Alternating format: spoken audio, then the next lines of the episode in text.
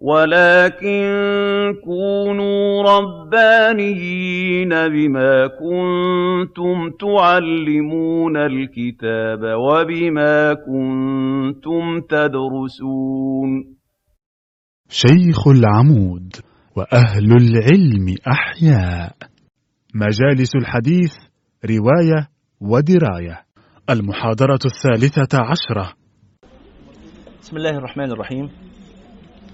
الحمد لله رب العالمين. والصلاة والسلام على سيدنا رسول الله محمد الصادق الوعد الأمين. وعلى آله وصحبه وسلم تسليما كثيرا طيبا مباركا فيه إلى يوم الدين. اللهم لا علم لنا إلا ما علمتنا فعلمنا يا رب ولا فهم لنا إلا ما فهمتنا ففهمنا يا رب. اللهم زدنا من لدنك علما. اللهم آمين. اللهم اغفر لنا ذنوبنا وإسرافنا في أمرنا وثبت على طريق الحق أقدامنا واجعلنا يا ربنا هداة مهديين غير ضالين ولا مضلين برحمتك يا أرحم الراحمين اللهم آمين. ثم أما بعد هذا هو اللقاء الثاني عشر الثالث عشر في مجالسنا الحديثية وهو اللقاء الحادي عشر في مدرستنا للأربعين النووية أو لزيادات ابن رجب. انتهينا في اللقاء السابق من شرح الأربعين النووية والحمد لله. والآن نقف مع الزيادات التي زادها الإمام ابن رجب الحنبلي رحمه الله على هذه الأحاديث وأوصلها إلى نعم نعم نعم. وأوصلها إلى خمسين حديثا وشرحها في كتابه جامع العلوم والحكم بشرح خمسين حديثا. من جوامع الكلم. نسأل الله تعالى أن يعلمنا في هذا اللقاء ما ينفعنا وأن ينفعنا بما علمنا وأن يزيدنا وإياكم من كرمه علما اللهم آمين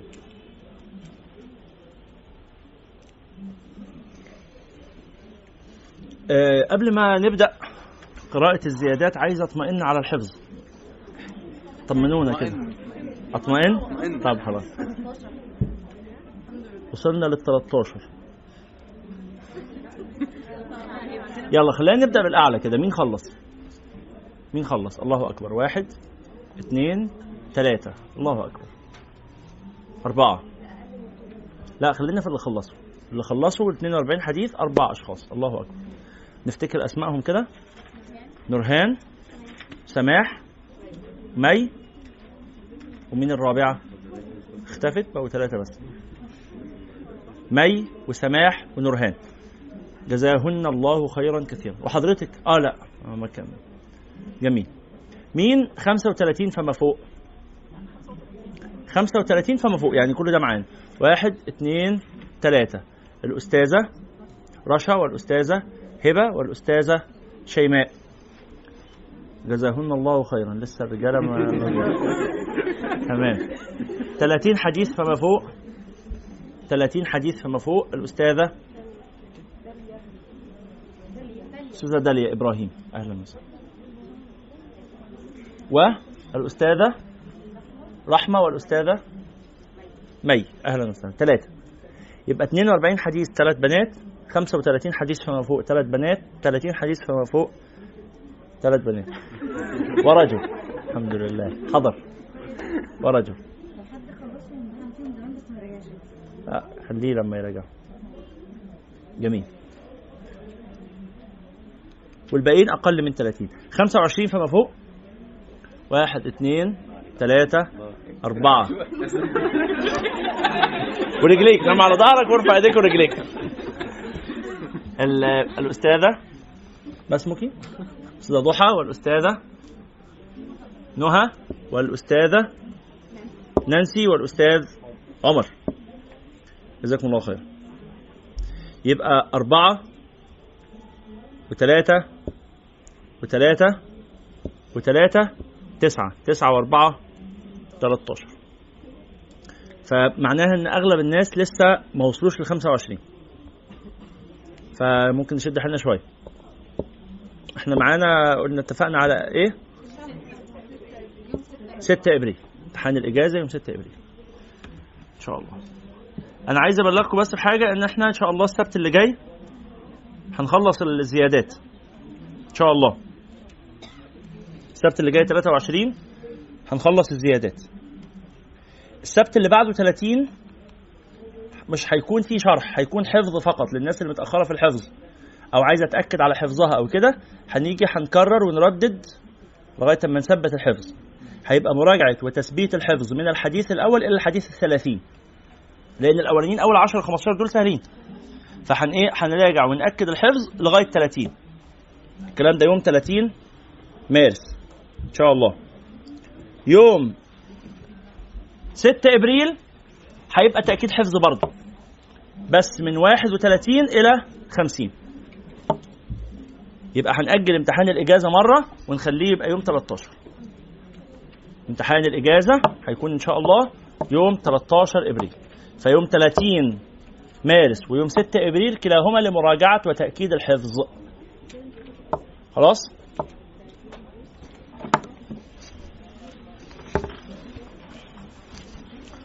أحمد أنت هتتولى مسألة ترديد وتأكيد الحفظ ده. في المرتين فاكتب عندك التواريخ عشان ما تكونش غايب منه 30 مارس و6 إبريل. اللي هو السبت أه؟ السبت اللي جاي لا اللي بعده. فعلا؟ ماشي. هو فين رجب؟ رجب ما بيحضرش معانا. طيب الاستاذ سحر يوم 30 مارس حضرتك تتولي الحفظ؟ التحفيظ يوم 30 مارس التحفيظ هيكون مع الأستاذ سحر ويوم 6 إبريل التحفيظ هيكون مع الأستاذ أحمد. إن شاء الله. يلا بسم الله.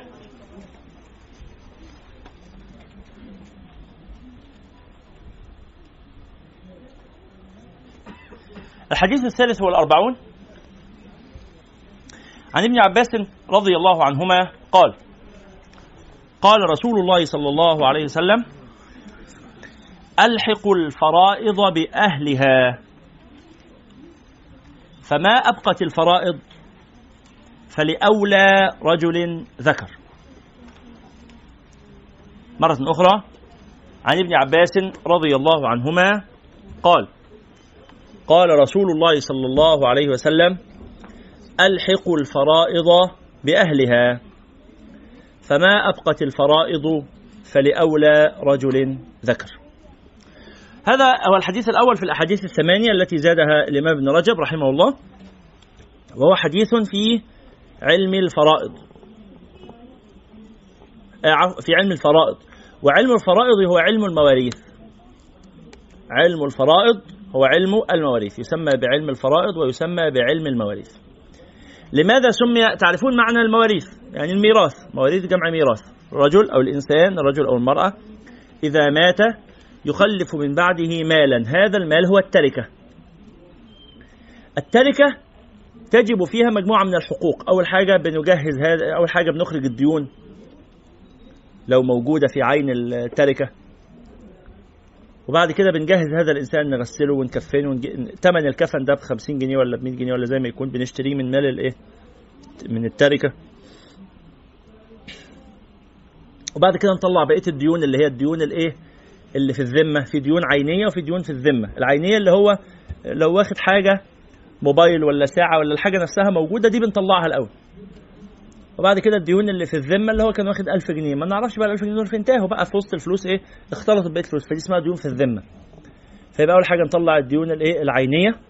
وبعد كده الديون وبعد كده التجهيز تجهيز الميت ودفنه. وبعد كده الديون التي في الإيه؟ في الذمة. دي ثالث حاجة. ورابع حاجة بننفذ الوصية لو هو وصى إن إحنا نوزع شوية فلوس ولا حاجة بننفذ الوصية بس في حدود الثلث ثلث التركة ثلث إيه؟ ثلث المتبقي بعد الديون. أنتوا ملاحظين الترتيب صح؟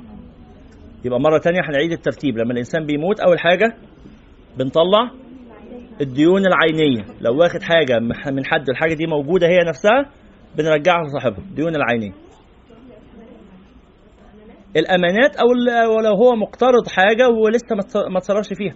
يعني أنا قلت لواحد مثلا إيه سلفني عربيتك آه عارية هعمل بيها مشاوير. فدي عاريه وبعدين هبقى أرجعها لك. أنا مستعير العربيه اسمها عاريه يعني أنا مستعيرها. ومات. فبيرجعوا له العربية بتاعته. أو لو أنا قلت له والله سلفني عربيتك هبيعها أفك بيها زنقة وأبقى أرجع لك واحدة بدلها. دي كده مش عاريه دي كده إيه؟ قرض. لأن أنا مش هرجع العربية نفسها. أنتوا فاهمين الكلام صح؟ مش هرجع العربية نفسها إنما هرجع بدل. فيبقى هذا إيه؟ قرض. فأنا خدت العربية على أساس أبيعها وأتصرف بفلوسها دي في المشاكل ولا في الاحتياجات اللي عندي. قمت مت قبل ما أعمل حاجة في العربية والعربية نفسها موجوده يبقى يرجعوا العربية لصاحبها لأن ده قرض عينه حاضرة. دي اسمها قروض إيه؟ عينية. رقم اثنين تجهيز الميت. تغسيله أجرة المغسل الدفن الحاجات دي كلها. رقم ثلاثة الديون الإيه؟ طيب عشان الوقت يعني بس هي كلماتها طيبة جدا. كلماتها طيبة. هذا مشاعر راشد اسمه قل للكون وقل للخلق وللأزمان. قل قل للكون وقل للخلق. فقط لو كتبتم هذا يظهر لكم. اكتبوا هذا فقط. قل للكون وقل للخلق. لا لا معنى للتكرار. شكرا لك. خلاص؟ قل للكون وقل للخلق. لمشاري راشد. نشيد طيب. جميل. في فضل القرآن. صلوا على النبي. صلى الله عليه وعلى آله وصحبه وسلم. طيب يبقى نرجع تاني؟ يبقى الديون. عليك السلام الحمد لله السلام. ازيك يا أنس؟ كيف حالك؟ عندك قد إيه دلوقتي؟ ما شاء الله الله أكبر. ربنا يحفظه يا رب ويبارك فيه يلا يا جماعة صليتوا على رسول الله صلى الله عليه وعلى آله. يبقى بنقول إيه؟ أول حاجة تخرج من التركة الديون العينية. تاني حاجة؟ تجهيز الميت. ثالث حاجة ديون الذمة. عرفت يعني إيه ديون الذمة؟ هو اقترض شيئا مالا وده المال بيدخل في في, في بعضه. اقترضت 1000 جنيه. لما أموت هتلاقوا عندي فلوس. أنتوا عارفين فين ال 1000 جنيه اللي أنا اقترضتها؟ دي إيه؟ ثابتة في الذمة. عينها مش موجودة. صرفت ال 1000 جنيه دخلتها في الفلوس اتلخبطت تاهت فبقت واجبة في الذمة. فدي رقم ثلاثة ورقم أربعة تنفيذ الوصية في حدود الثلث المتبقي بعد إخراج الديون. يعني افرض أنا كان عليا ديون مئة ألف ولا حاجة زي كده. والتركة بتاعتي كانت مئتين ألف. قمت طلعت الديون اللي هي مئة ألف فتبقى مية. أنا وكنت موصي قبل ما أموت جيت أبص كده على التركة اللي في إيدي لقيت معايا 200 أنا ناسي موضوع الديون فلقيت معايا 200 فقمت كاتب وصية بكام؟ ب 50 مثلا افترضوا. كتبت وصية ب 50 50 ده أقل من الثلث ولا أعلى من الثلث؟ أعلى. لا. أقل من الثلث. ما هو الربع أقل من الثلث. أقل من الثلث. 50 أقل اللي هو الربع أقل من الثلث. صح كده؟ فجيت لما مت قمت طلعت الديون فلقيته اللي متبقي 100 فال 50 ده أعلى من ثلث التركة ولا أقل؟ طلع أعلى. اكتشفت إنه أعلى. ليه طلع أعلى؟ أعلى من الباقي بعد الديون. واضحة المسألة؟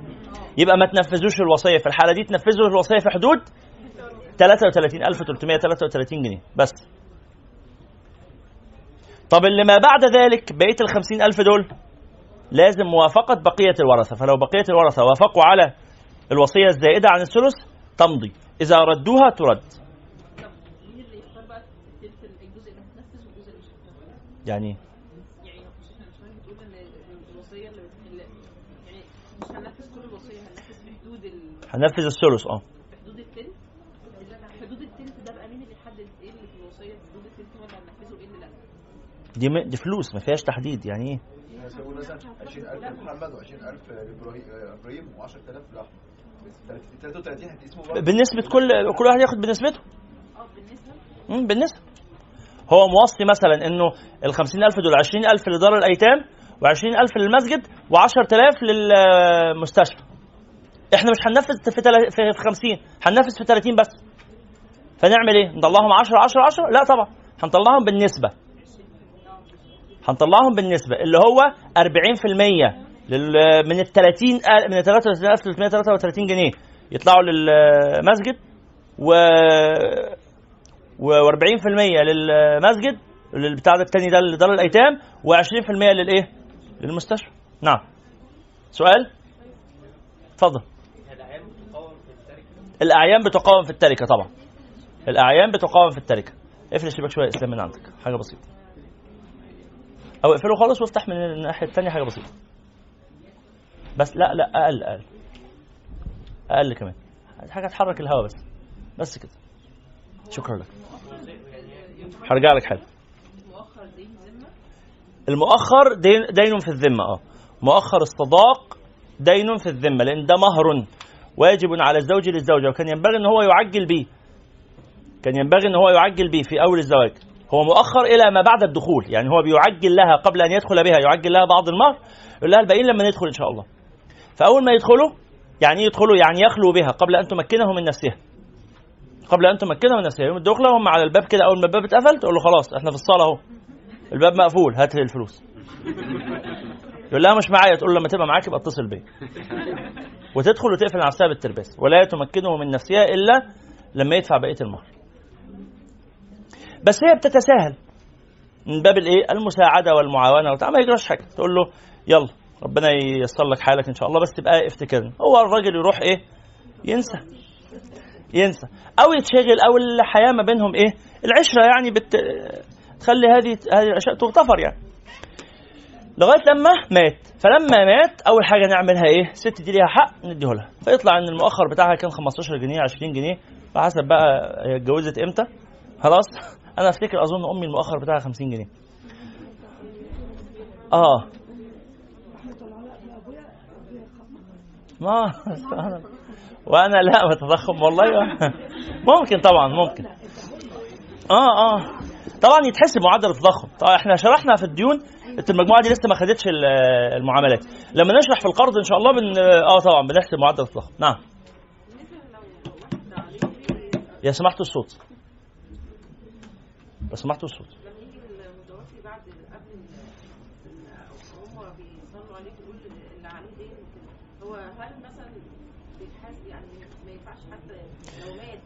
يعني لو مات لو مات الدين ده هو حسابه مربوط بالدين. لا تبرأ ذمته إلا بأن يتحمل أحد الناس عنه هذا الدين. يعني يتحمل أحد الناس عنه هذا الدين. يعني راجل مات نقول يا جماعة الراجل ده كان عليه مئة ألف. حد فيكم مستعد يسددها بالنيابة عنه؟ فيقول أنا مستعد. خلاص يبقى الميت برئت ذمته وشغلت ذمة هذا الحي. وشغلت ذمة هذا الحي. فإن لم يتحملها أحد من الأحياء تفضل ذمته مشغولة. حتى لو في اقساط أو في كده نعم حتى لو في إقساط نفس الوضع. يعني إيه ذمته مشغولة؟ يعني يحاسب بهذا المال. يعني يعني ربنا سبحانه وتعالى يقول له أنت عليك فلوس للناس ردها. يعني يحاسب عليها. نعم يدفعهم من حسناته يؤخذ من سيئاتهم فيوضع على سيئاته. يعني يحصل حاجة. يوفى الناس أجرهم منه أو حقهم منه. إحنا ينفع ينفع يبقى فيه هدوء وصمت باستثناء جهاد طبعا بس أقصد الباقيين. جهاد تعمل مهمه ربنا يكرمك بس الباقيين لو سمحت الصوت. ليس من الطبيعي يعني أنا النهارده المسألة دي مش عارف ليه زايدة عن حدها كده. أنا بجاوب على سؤال, سؤال أختكم. نعم يعني واخد شقه أو عربيه كده كده اقساط واخد شقة أو عربية اقساط بنك.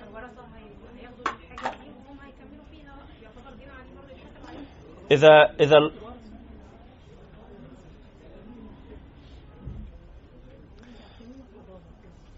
معلش. إذا الورثة تحملوا هذا الدين يبقى برئت ذمة الميت منه. إذا تحمله الورثة يعني إيه؟ يعني راحوا الورثة عملوا إعلان وراثة وقالوا المعرض صاحب السيارة ده أو الشركة صاحبه الشقة أو الحاجة اللي هو واخدها بالتقسيط دي قالوا لمالكها الأول إحنا ملتزمين بسداد باقي الأقساط حتى ورقيا خلصوا الأوراق يعني وأعلنوا الوفاة والكلام ده كله خلاص برئت ذمته وشغلت ذمتهم أصبحوا هم المطالبين أصبحوا هم المطالبين يا إما يدفعوا بقية الأقساط يا إما يرجعوا الشقة وياخدوا الفلوس اللي هو دفعها ما ينفعش يستنوا لغايه ما تتقسم الحاجة دي يعني ندفع نصيب العربيه دي مثلا أو شقه من فلان الوراثه فخلاص هو كده كده هيكمل لازم ي- يروح للجهه المسؤوله ويعلن نعم لو استنوا ينفع يستنوا مفيش مانع بس لو استنوا تظل الذمة مشغولة. فين عمر؟ إيه، فصل يا عمر فحاول توصله كده. لا لا فصل. خده خده لغاية ما ينور. ربنا يكرمه يلا صلوا على رسول الله. يبقى نرجع تاني. آه مسألة حضرتك اتفضل. إيه الآية اللي هو بتقوم إزاي ومين المسؤول عن تقويمه اللي بيقومها الورثة بيع- يجيبوا يا إما يقوموها مع نفسهم ويتراضوا بالقيمة يا إما لو اختلفوا في القيمة بيرجعوا إلى حكم خبير يعني خبير مثمن. يجب البيع يجب بيع العيان على حسب آه، لو تراضوا على القسمة ما ده يدرس في باب القسمة في ال- في فقه المعاملات. إذا ثبتت آه، آه، ثبت الحق في شيء واحد لشخصين فأكثر. يا إما يتراضوا بينهما أو بينهم. إن واحد فيهم يدفع للآخرين نصيبهم ويعوضهم يا إما لو اختلفوا يبقى يجب البيع وكل واحد ياخد آه، آه، نسبة ما له من القيمة.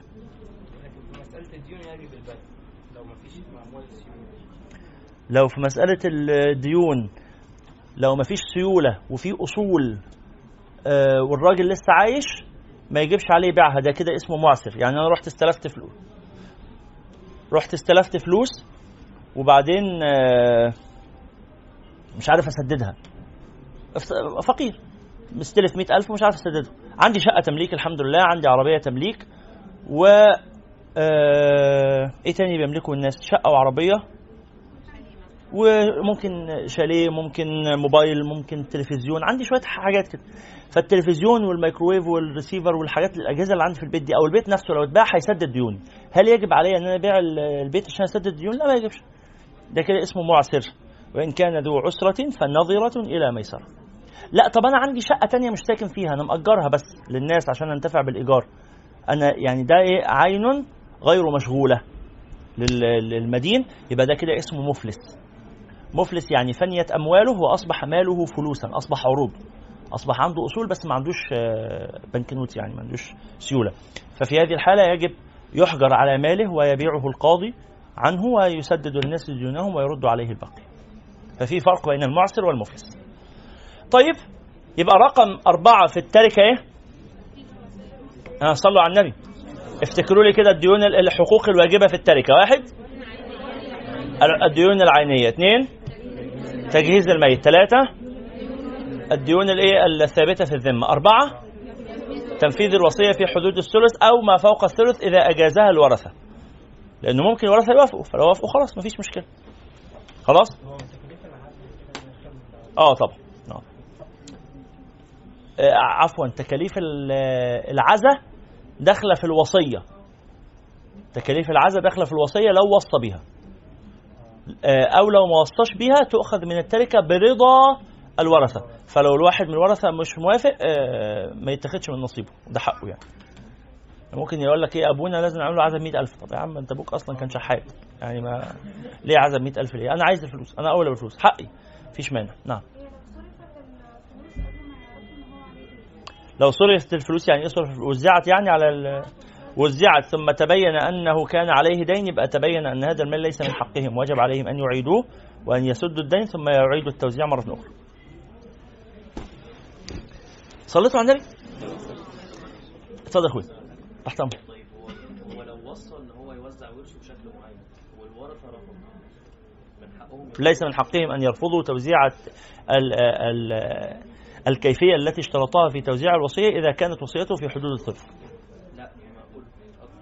أكتر أكثر. من الثلث يبقى هم آه، من حقهم يرفضوا ونقل بالتنفيذ للثلث فقط.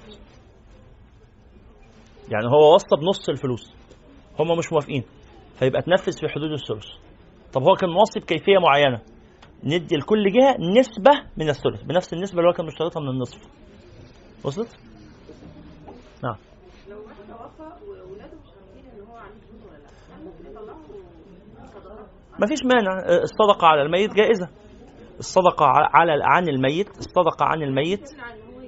إن ما تمنعش ولا حاجة. إذا ظهر أن آه، أن عليه دين وأتى الدائن بحجة و- ومستند وجب أن يسد الدين. ما ظهرش خلاص ليس عليهم شيء. وترضيته عند الله سبحانه وتعالى ترضية الدائن بقى عند الله سبحانه وتعالى. فنعم يتصدق عنه. لو عليه الحج لا لا, لا يخرج الحج من آه، تركته إلا أن يكون وصية في حدود الثلث. نعم. واجب مصاريف العزاء من التركة؟ لا. مصاريف التجهيز والدفن الكفن والغسل والدفن بس. الكفن والغسل والدفن هو ده اللي واجب العزاء ده تطوع فلو الورثة وافقوا ماشي ما وافقوش من حقهم. افرض شوية وافقوا وشوية ما وافقوش يبقى شوية اللي وافقوا يتاخد من نصيبهم واللي ما وافقوش ما يتاخدش نصيبهم ياخد نصيبهم كامل حقهم. لأن العزاء ده فيه تفاوت كبير ممكن قاعة ب 500 جنيه وممكن آه، ناس يعملوا عشاء ويعملوا حاجات كده فعلا ممكن تكلف 100000 أو حاجة زي كده. نعم. زكاة المال دين لله. دين من ديون الذمة. زكاة المال تبع مرحلة ديون الذمة. لو عليه زكاة ما خرجهاش نخرجها. نعم. مش سامع.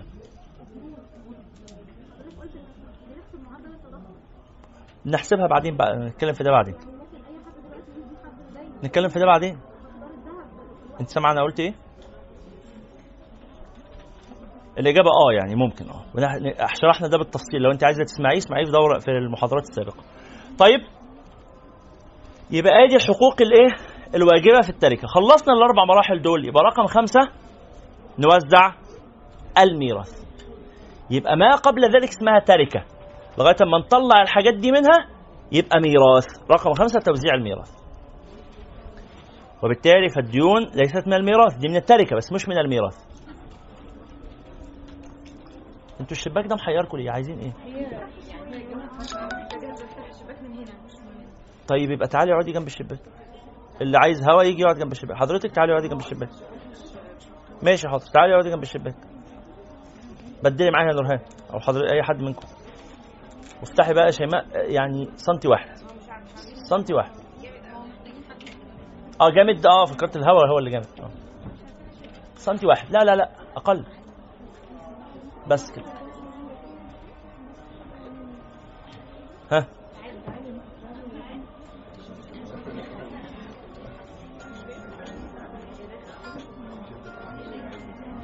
مين يا جماعة اللي محتاج هوا؟ ريم اللي محتاج هوا ولا مي؟ خلاص ارتاح ارتاح شوية بعد كده نقل. يلا بسم الله.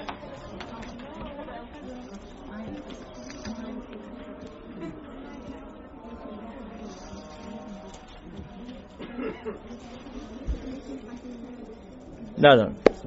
جزاكم الله خير.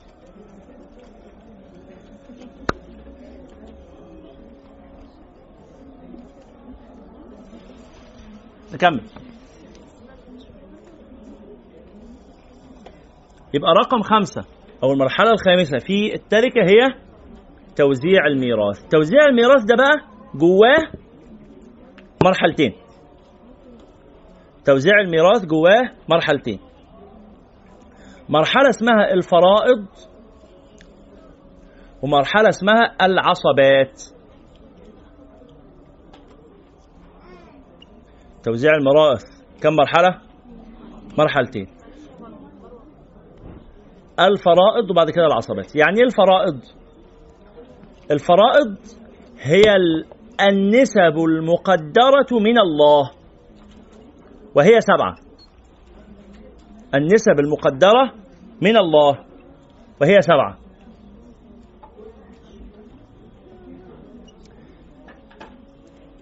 الربع عفوا الثمن الأول الثمن والربع والنصف. دي عائلة دي مجموعة. واحد على ثمانية واحد على أربعة واحد على اثنين. مضاعفات. يبقى النصف ونصفه ونصف نصفه. أدي مجموعة. النصف والربع والإيه؟ والثمن. المجموعة الثانية؟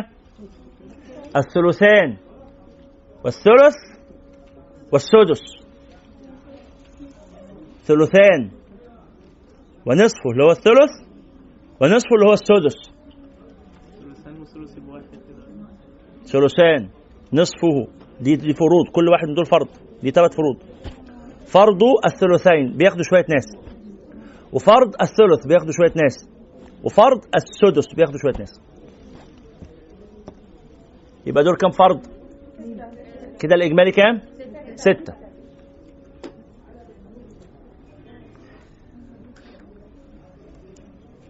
وسادس وسابع فرض وأخيرا اسمه إيه؟ اسمه سدس الباقي. سدس الباقي.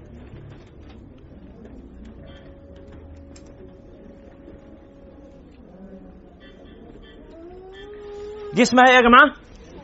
اسمها الفرائض.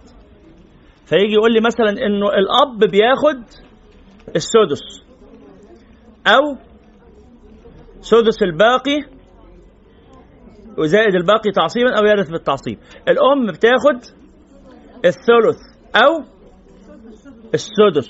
ال- البنت بتاخد آه، الثلثين أو النصف أو بس هو كده أو ثالث بالتعصيب. ال- بنت الابن تاخد النصف أو الثلثين أو السدس اللي هو لما تالت تبقى عصبة مع الغير. وهكذا بقى تفاصيل. يعني إيه ما تكتبوش التفاصيل دي. لما تدرسوا مواريث هتعرفوها بالتفصيل. والناس اللي بتجاوب معانا أستاذة أسماء والأستاذة ريهام والأستاذة سحر والأستاذة ريم جزاهن الله خيرا. حد من الشباب معانا في المواريث؟ لا. فاللي درس مواريث فاكر الكلام ده وعارفه كويس. يبقى دي المرحلة الإيه؟ الأولى في توزيع الميراث.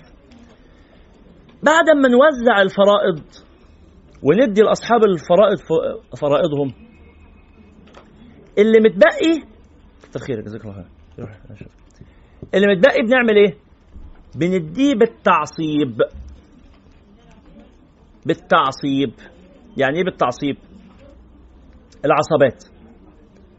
اللي هو أولى وارث ذكر زي ما النبي قال. أولى وارث ذكر اللي هو الابن وبعدين ال- الأب بعدين الأخ بعدين العم بعدين عم الأب وهكذا. التعصيب اللي هو أولى يعني أقرب وارث ذكر. لا يوجد عصبة امرأة أبدا. العصبة تكون إيه؟ رجل. النساء أصحاب فروض ولذلك النساء مقدمات على الرجال في الميراث. قبل ما ندي الراجل ميراث نعمل إيه؟ ندي الستات حقهم الأول أصحاب فرائض. فالنبي قال ألحقوا الفرائض باهلها ست صاحبه فرض الزوجة تاخد ال- الربع. لو ما فيش فرع وارث لو في فرع وارث تاخد الثمن. الزوج آه، آه، قصدي ال- الأم تاخد الثلث. البنت تاخد النصف.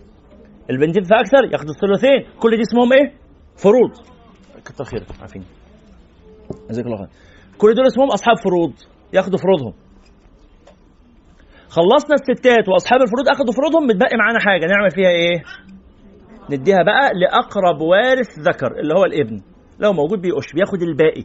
ربنا ما قالش الابن ياخد النصف ولا الربع ولا الثلث ولا ليه نسبة. أمال بياخد إيه؟ اللي بيتبقى. اللي بي... آه بياخد اللي يتبقى. بس اللي يتبقى ده هو لما بيبقى موجود بيعمل عملية كده مؤثرة شوية اسمها عملية الحجب. اللي هو إيه؟ مش نقعد نوزع وفي الآخر يلاقي ما تبقالوش حاجة؟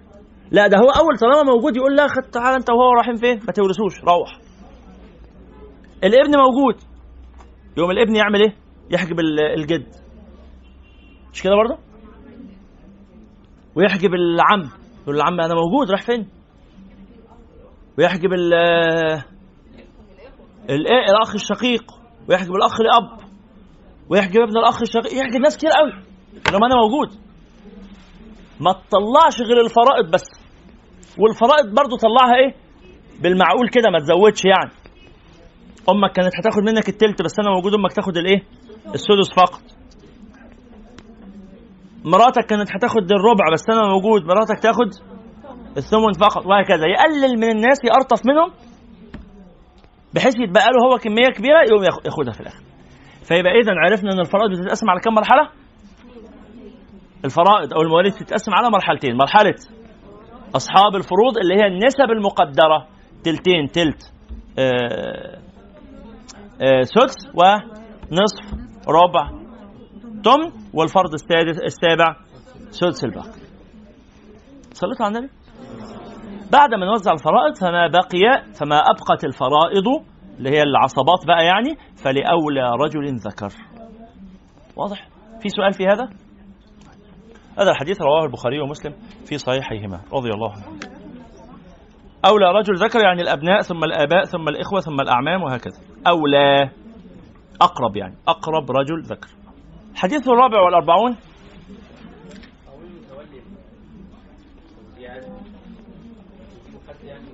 ال- المجلس الحسبي. المجلس الحسبي في المحكمة. القاضي القاضي الشرعي يعني. المحكمة آه بيتخصص واحد. محاسب يقعد يظبط المسألة. اكتبوا على الإنترنت زيادات ابن رجب بس هتلاقوها. آه على الإنترنت. زيادات ابن رجب.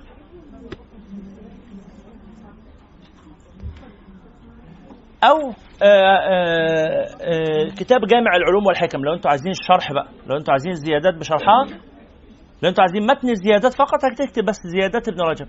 على الأربعين النووية هتلاقيها. لو عايز شرحها هتلاقيها في جامع العلوم والحكم. خلاص؟ الحديث الرابع والأربعون عن عائشة رضي الله عنها عن النبي صلى الله عليه وسلم قال الرضاعة تحرم ما تحرم الولادة.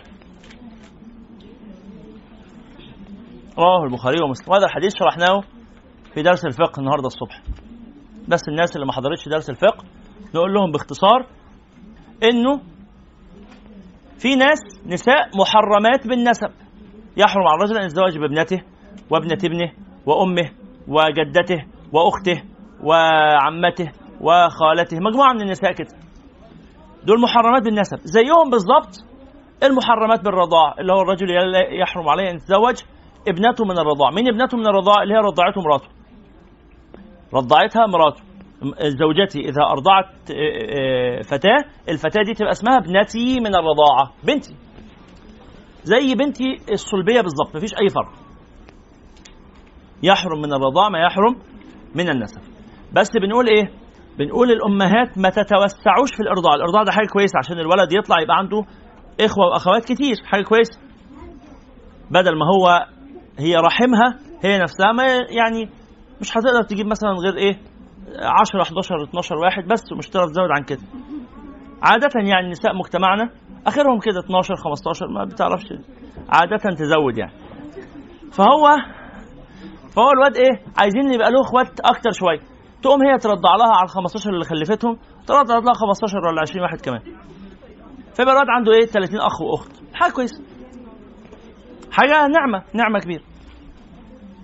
بس نقول لها إيه؟ نقول لها خدي بالك ما ترضعيش غير بإذن زوجك. ليه؟ لأن اللي أنت بترضعيهم دول ولاده. ولاده هو. فهو ما ينفعش يتفاجئ بولاد ما كانش يعرف ان هم موجودين. وفي نفس الوقت هو أصلا اللي أنت بترضعيهم دول بترضعيهم بلبن المفروض إن هو لبن ولاده. فأنت هتوجهي بعض اللبن إلى غير أبنائه فلازم يكون عارف. وبنقول لك رضعي. وكتري اخوات عيالك طبعا يعني أنا كنت بهزر في موضوع ال 15 في مجتمعنا أنتوا عارفين يعني إيه 3 4 2 3 4 يعني في الحدود دي. فلما الولد فعلا هي ترضع لها كمان 10 15 فيبقى عنده 20 أخ وأخت. معنى جميل. بس نقول لها إيه؟ لا تتوسعي في هذا. لأن التوسع في هذا يعمل إيه؟ يضيق دائره الزواج بعدين. لما يكبر يجي يتجوز كل لما يحب واحدة تقول له دي أختك. يحب واحدة ثانية أختك. واحدة ثالثه إيه بقى؟ هيبقى وضع إيه؟ وضع صعب. وبنقول لها قلنا لها استأذني زوجك وقلنا لها ما تتوسعيش وقلنا لها لو رضعتي واحدة عيشيها مع ابنك من أول يوم إن هم إخوات عوديهم إن هم إخوات. دي مسألة مهمة جدا. ليه؟ عشان يبقوا متنشئين اجتماعيا وثقافيا وفكريا وكل حاجة إن هم إيه؟ إخوات. فما يخطرش في باله بعدين لما يكبر إن هو أصلا يبقى عنده رغبة في الزواج بيها أو حاجة وبعدين نرجع نقول له دي رضع معاك فنبقى عاملين مشاكل هو راجع يرجع ما يصدقناش ويقول أنت بتكذبي عليا عشان تفرقي ما بيني وما بين حبيبة عمري. وتلاقي نفسك إيه؟ أنا بكلمكم عن وقائع شفناها فما تدخليش نفسك في في الدوشة دي. طبعا. اللي هو إيه؟ أنت أنا أنا هيقول لأمه أنت كذابة لأن ده دي مش أختي ولا حاجة ده أنت بتقولي الكلام ده دلوقتي بس عشان خاطر.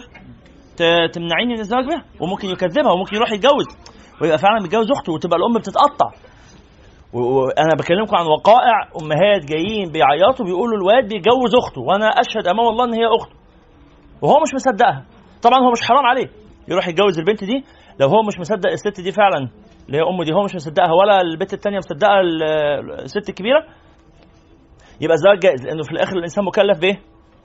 بظنه هو بما يعتقد هو بعلمه هو. فهو مش حرام. بس هي الام متضايقه نقول لها طب ما أنت اللي عملتي المشكلة دي يبقى من أول يوم ننشأهم إن هم إيه؟ إخوات. يبقى أربع حاجات.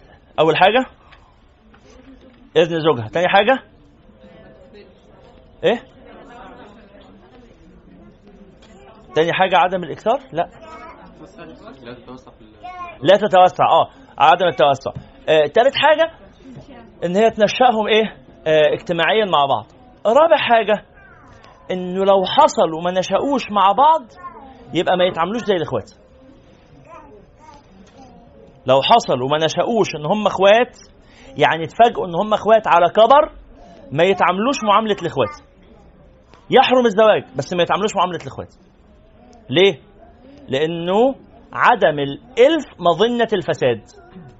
دلوقتي هو عايش طول عمره على إن دي بنت غريبة. فجأة لما بقى عنده 25 سنة له دي أختك. لو صدق يحرم عليه الزواج بيها. بس يحرم الزواج وتفضل تتعامل كاجنبيه وصلت؟ تفضل تتعامل كاجنبيه يعني ما, ما, ما يصافحهاش ما تقعدش قدام من غير حجاب. الخمس ضوابط اللي أنتوا عارفينهم اللي قلناهم قبل كده ضابط معاملة الإيه؟ الرجال للنساء الأجنبيات عدم المصافحة عدم كشف العورات غض البصر عدم الخضوع بالقول وعدم الملامسة. خمس ضوابط هو ده تحرزا ولا ده حكم شرعي؟ لا ده حكم شرعي. حكم شرعي ليه؟ ل- ل- آه، سدا للذرائع. لأنه عدم الإلف مظنة الفساد.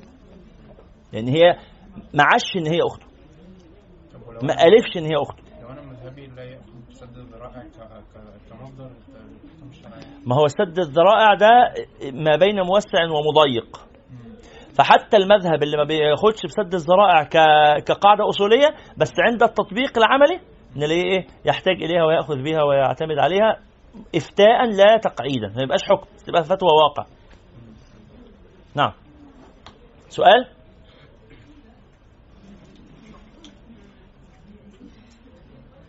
يتفاءل الناس بحط الحمام آه، عندهم. ها؟ موجودة لا.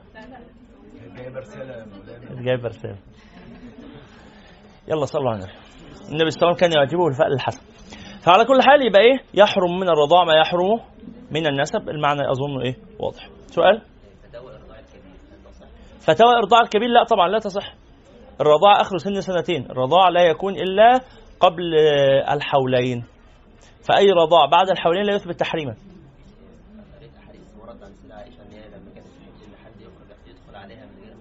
لا يصح. لا يصح هذا والمذاهب كلها على ترك العمل بهذا. خلاص؟ في سؤال؟ لا. في مشكلة؟ آه يعني إيه؟ الرضاع الكبير ده اللي هو بقى أكتر من سنتين. ورده ورده ساعتها هيبقى إيه؟ ساعتها ولا حاجة كأنه شرب لبن آه، العصفور. مفيش مشكلة. يعني واحدة كبيرة آه، آه، شفطت اللبن بتاعها حطته في كوباية وسقيناه لشحط طويل عنده 25 سنة. بقى ابنها في الرضاع وهي أصغر منه وهي عندها 18 سنة. بقى ابنها في الرضاع؟ لا طبعا اتجوزها عادي. كأنه شرب آه، لسان عصفور. مفيش مشكلة. كأنه شرب رضعة الأسد. مش هيبقى ابن الأسد في الرضاع. عارفين رضعة الأسد بتاعت فرغلي؟ ده عادي دي, دي يعني بيبقى بس آه، فول سوداني مضروب وحاجات. عادي يعني ما هوش ما يثبتش تحريم بينه وبين الأسد يعني. عايز يروح يتجوز الأسد يتجوز. صليتوا على النبي؟ يلا يبقى عصير عادي يبقى شرب عصير. طيب في أي سؤال في هذا الحديث؟ الحمد لله. الحديث الخامس والأربعون. عن جابر بن عبد الله رضي الله عنهما أنه سمع رسول الله صلى الله عليه وسلم عام الفتح وهو بمكة يقول إن الله ورسوله حرم بيع الخمر والميتة والخنزير والأصنام. هذه الأشياء كلها يحرم بيعها. إن الله تعالى حرم بيع الخمر والميتة يعني حرم بيعها وأكلها. والخنزير حرم بيعه وأكله. والأصنام حرم بيعها وعبادتها طبعا. فقيل يا رسول الله أرأيت شحوم الميتة؟ فإنها يطلى بها السفن ويدهن بها الجلود ويستصبح بها الناس. الناس يستعملوا الشحوم دي في دهان السفن عشان خاطر آه، تمشي على المية وكده. يلزقوا يسدوا الفراغات بالدهون دي تمنع دخول الماء. ويدهنوا بيها ال- الجلد عشان خاطر برضو إيه يستعملوه في الاستعمالات الصناعية المختلفة. ويستصبحون بها يضيئون بها يسيلوا الزيت ده يعملوا سمنة ويولعوا بيه يستخدموا وقود يعني يولعوا بيه نار ولا حاجات زي كده. في النهاية الحاجات دي كلها نجسة. فالصحابة بيسألوا إيه حكم استعمال الأشياء النجسة في منافع الدنيا؟ فالنبي صلى الله عليه وسلم قال لا هو حرام. ليه؟ لأن في حكم مهم قوي اسمه لا يجوز التضمخ بالنجاسة.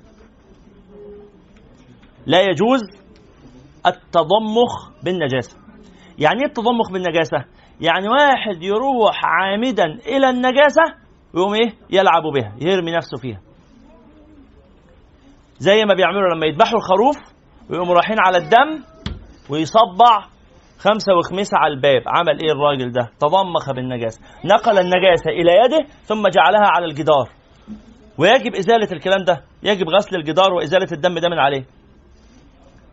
ليه تضمخ بالنجاسة؟ تلطيخ للجدار بالنجاسة لا يجوز.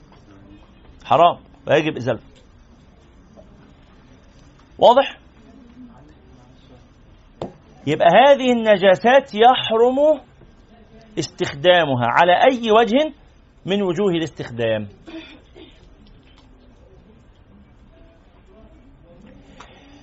طب افرض دخلنا الكلام افرض محتاجين الحاجات دي في ال... في ال... في العلاج. أحيانا دهن الخنزير يحتاجوه يحطوه يصنعوا بيه بعض الإيه؟ الأدوية. مش أصلا احشاء الخنزير يعم- آه. حاجات زي كده. الحاجات دي لو محتاجينها في الطب في التداوي يبقى إيه؟ التداوي رخصة عند عدم وجود بديل.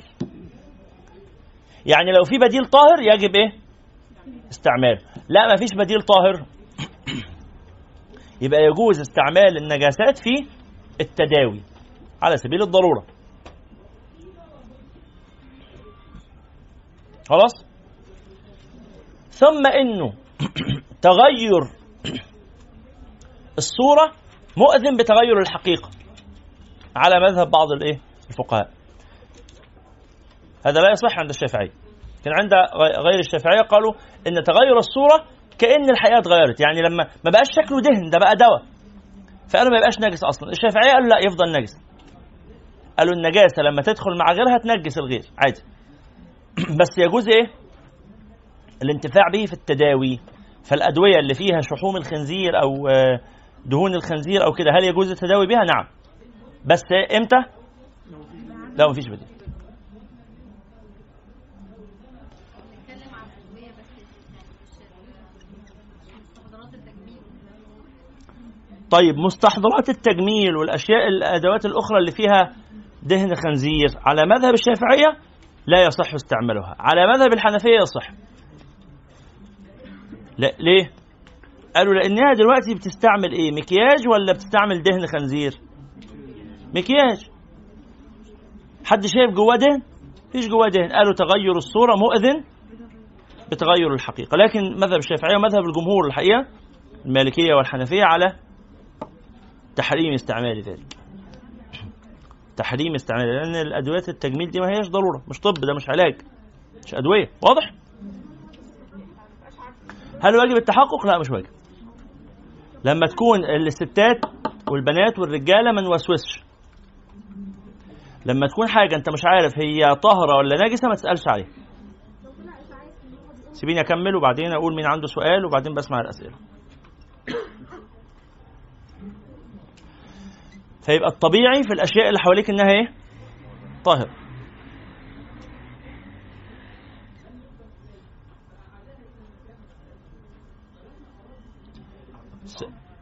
اصبر يا عم الشيخ؟ إسلام.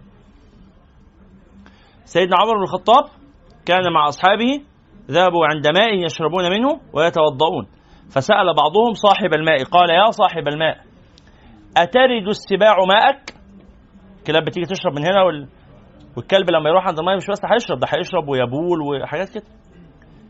أترد السباع ماءك في كلاب بتيجي هنا؟ أم آه، سيدنا عمر قال إيه؟ قال لا تجب يا صاحب السباع. جاوبش مش عايزين إجابة. ليه مش عايزين إجابة؟ ده في إشاعة أهي. ده إحنا بدأنا نشك. الأصل فيها الطهارة. طب افرض كان جاوبهم وقال لهم آه في كلاب تبولت هنا. هيحرم استعمالها لو كانت المية قليلة. لو كانت الميه قليلة تبقى نجسه هيحرم استعمالها. طب ما عرفوش يبقى يحل استعمالها. وبالتالي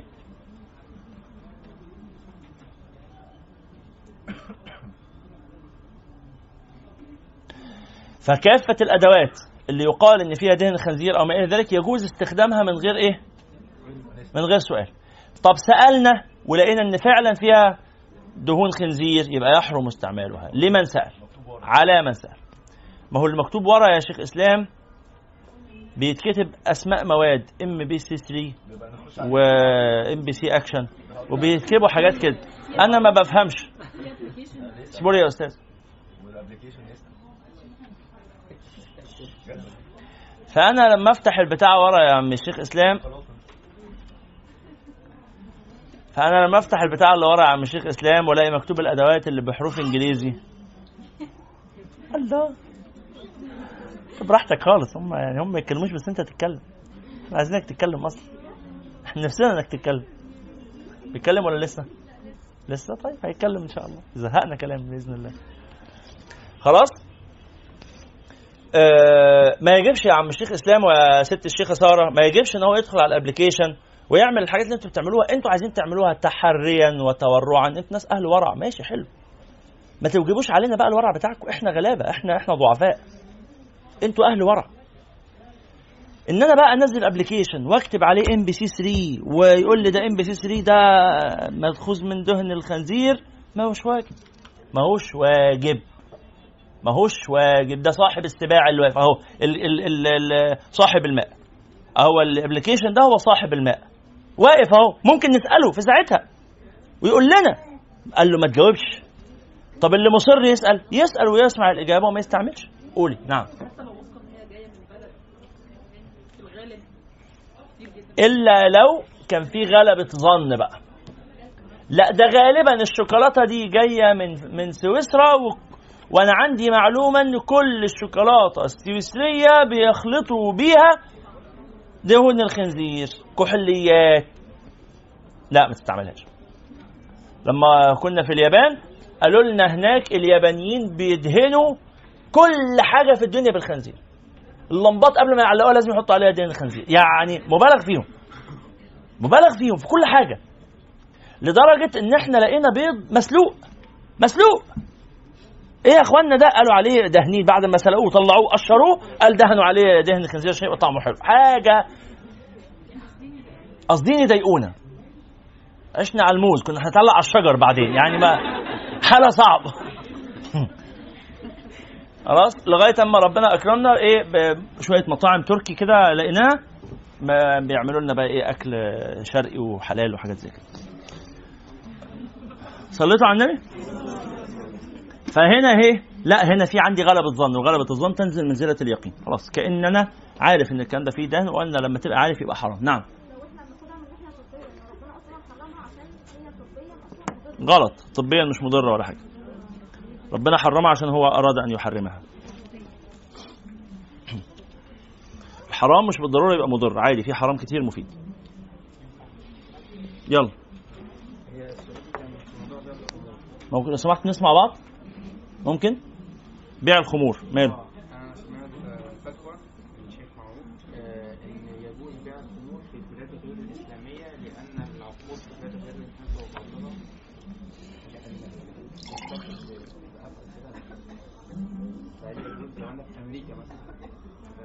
لا أدري. لا أدري. أنا عارف القصة اللي أنت بتقولها دي بس لا أدري. مسألة يعني فيها بحث طويل جدا. لا أدري. نعم. هي يعني يعني هو دلوقتي عارف المعلومه إمتى هو يقول للناس ما يقولهمش. ما يقولهمش. ما- ما يقولهمش مفيش إمتى. في مثال تاني بتفكر إزاي فكره مثلا اللي بيفتح على الفوق حضرتك قلت لنا لازم ان هو لا ما ينفعش دي لا خلاف فيها. الخلافيه هي اللي بيجب فيها ال- يعني المسائل الخلافية المسائل الخلافية إذا رأيت إنسانا يفعل خطأ متفقا على خطئه فنبهه ووجهه واحد بيقرر إن هو لقيته بيصلي الظهر من غير بيصلي من غير وضوء. ما تنبهوش بقى وتقول له على فكرة لازم تتوضا بالصلاة؟ لا تنبهه. لكن واحد آه، بيصلي مثلا وبيمسح أنت راجل مذهبك إن يجب المسح على الرأس كلها. وهو مسح جزء من الرأس ولم يكمل مسح باقي الرأس. ما توقفش تقول له امسح بقية راسك. ليه؟ مسألة فيها خلاف. ما واجبش تنبهه. إحنا دايما بنقول الست اللي واقفة في البلكونة بعد ما نشرت متبقي شوية مية في السبت بتاع قامت رميهم في الشارع. نزلوا فوق دماغ واحد معدي. ها؟ الراجل اللي معدي ده مش واجب عليه يقف يقول يا ناس اللي رميتوا المية المية دي طاهرة ولا نجسه مش واجب عليه يسأل. ممكن تبقى مية باقيه من الغسيل وممكن تبقى آه إيه؟ مرقه مرقه إيه المرقه آه آه مرقه آه. مرقه شوربة. وممكن تبقى شو؟ يا سلام. سلام عليه شوربة. الله. ده مبخت قوي ده. طيب يقول لها ارموا اللحمة. خلاص آه آه لا ممكن تبقى ممكن تبقى أعزك الله مية مختلطة ببول طفل ولا حاجة زي كده. غساء غسل هدوم فيها نجاسة. فما يجبش عليه يسأل. وهي ما ولا هو اللي رمى المية؟ ما ينبهوش ما يقولوش دي مية عليها نجاسة خد بالك اوعى تدخل تصلي. ما ينبهوش؟ طب هو كده هيصلي وعلى ثوبه نجاسة؟ هو لا يعلم أنها نجاسة. الخلاف. المسائل الخلافية لا إنكار فيها. المسائل الإجماعية هي اللي فيها تعليم وإنكار.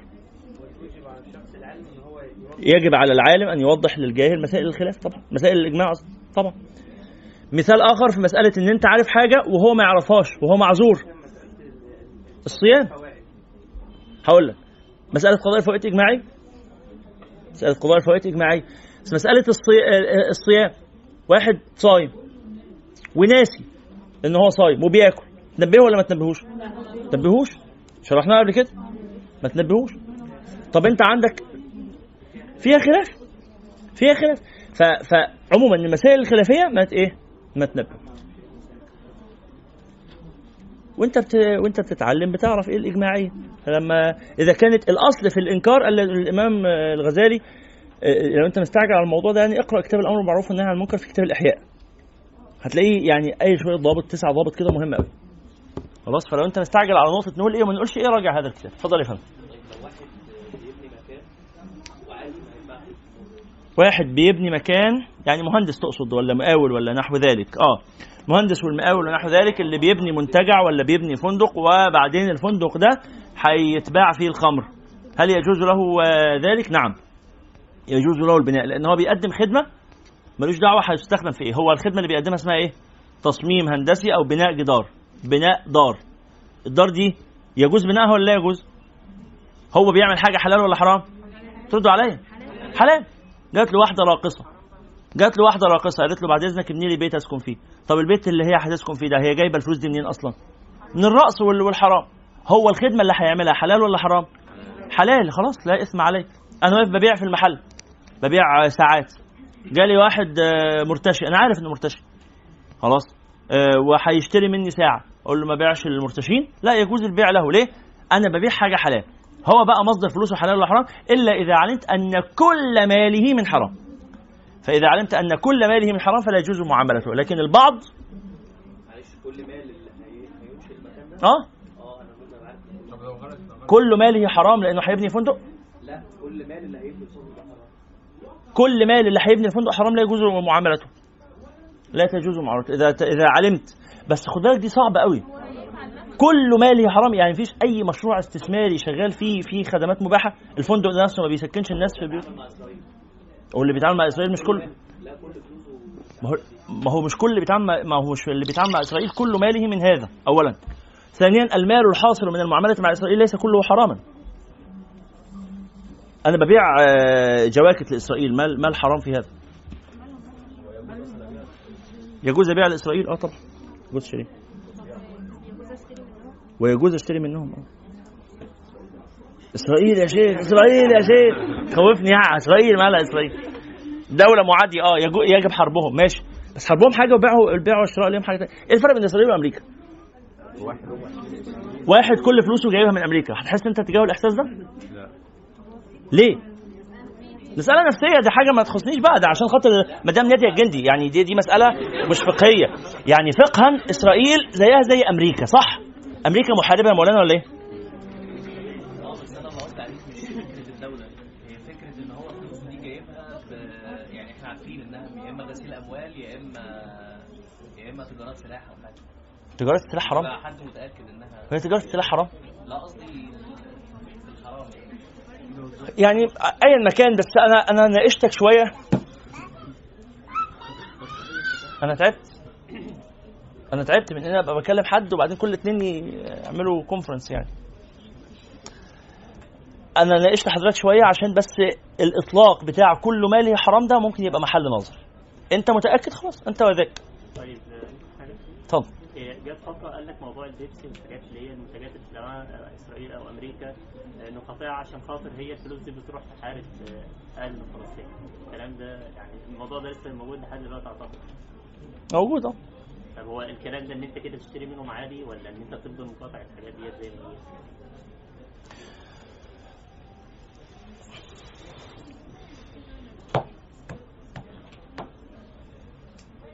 المقاطعة.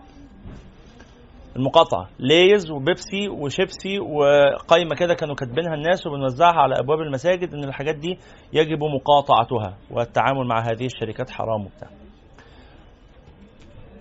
الحكم ده مضطرب من ناحية الصناعة الفقهية.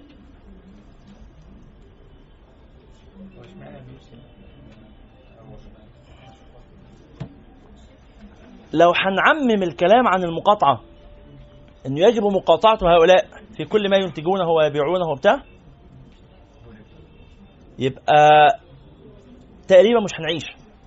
مش بس عشان خاطر الشيبسي والبيبسي والكمبيوترات كلها Intel كل شريحة موجودة في كل جهاز لا تخرج إلا من إسرائيل. كل الأجهزة في العالم يعني هو Intel اسمه إيه ده ال- ال processor خلاص. وغير ذلك ال ال ال الاقتصاد البنوك النظام الاقتصادي العالمي انت كونك بتتعامل بالجنيه فانت جزء من منظومة اقتصادية عالمية لا تستطيع الخروج عنها. فلو انت هتقاطع يبقى انت هتعمل بقى دنانير ذهبية ودراهم فضية وهتعيش في الغابة يعني أو إيه في الجبل أو الصحراء. لكن يعني بقدر الإمكان إيه تسدد وتقارب ولا تتوسع وما ما تعيش حياة استهلاكية وما تكثرش من الرفاهيات والكلام ده كله لكن فهو الحكم عام أو إجمالي مش جزئي في أحكام إجمالية يا جماعة. يعني إيه حكم إن الراجل يحط عطر؟ حلال جزئيا حرام كليا. إحنا اتكلمنا عن ده قبل كده؟ وضع الرجل للعطور. وضع الرجل للعطور حلال جزئيا. يعني راجل بيقول لي أنا عايز أحط عطر نقول له الحكم الاستثنائي الجزئي بتاعك حلال. بس الحكم العام ال- ال- التفكير الكلي بالنظر إلى مقاصد الشريعة وضع الرجل للعطور فيه مشكلتين. المشكلة الأولى مشكلة التنعم والترفه والدنيا الإقبال عليها والانغماس في الدنيا أصلا والإكثار من المباحات. ده مرذول وحرام. مش كده ولا إيه؟ للرجال والنساء. ليس خاصا بالنساء للرجال والنساء. الإكثار من الدنيا والانشغال بالدنيا والعناية بالدنيا والترفه والتنعم والكلام ده كله مرذول قبيح الأمر الثاني أنه مظنة الفتنة. ولذلك بنقول الرجل إذا وضع عطرا فكان لا يعرف بين الناس به جاز. لكن لو كان حط عطر اللي هو إحنا قاعدين أهو واحد أول ما دخل قام الناس كلها قلب المكان. نقول ده حرام. ليه حرام؟ مظنة الفتنة. مظنة الفتنة اللي مش متزوجة تقول يا سلام ربنا يرزقني بزوج من اللي بيحطوا عطور من الغالية النظيفة دي. ولو كانت متزوجة تقول جات نيلة جوزي وجات نيلة في حظنا الهباب أنا تعبت وقرفت يا ريته يستعمل رغم إنه الآخر ممكن يبقى بيستعمل عطر بس هي زهقت منه ولا يعني اتعودت عليه ولا الجديد له بريق؟ ولا لو لا ده ولا ده؟ يبقى إيه؟ مشهور. والنبي صلى الله عليه وسلم قال من لبس ثوب شهرة ألبسه الله بثياب من نار القيامة. مجرد أن هو يعرف بين الناس ولذلك الشياكة الراجل الشيك. إحنا شرحنا الكلام ده قبل كده يا جماعة. قلنا عناية الرجل بملبسه. جائزة. بس جائزة إيه؟ تفصيلا. بس ال- النظر الكلي اللي هو الحكم الفقهي الإجمالي نقول الراجل لو بالغ في مسألة الشياكة واللبس والأناقة بحيث عرف بذلك بين الناس أثم. ليه؟ بقى ثوب شهرة كده. بقى ثوب شهرة. فبقى مسار فتنة. زي ما بنقول للنساء يلبسوا. زي ما الناس بتلبس نقول للرجاله البسوا. زي ما الناس تلبس فيبقى أنت في وسط المجتمع إيه؟ عادي زيك زي الناس. تبقاش متفرد متميز على مجتمعك. آه مفيش مانع من التميز الإيه؟ القليل اللي هو اللي يسمح به ما يظن ما يشارش إليك بالبنان إن أنت مفيش زيك.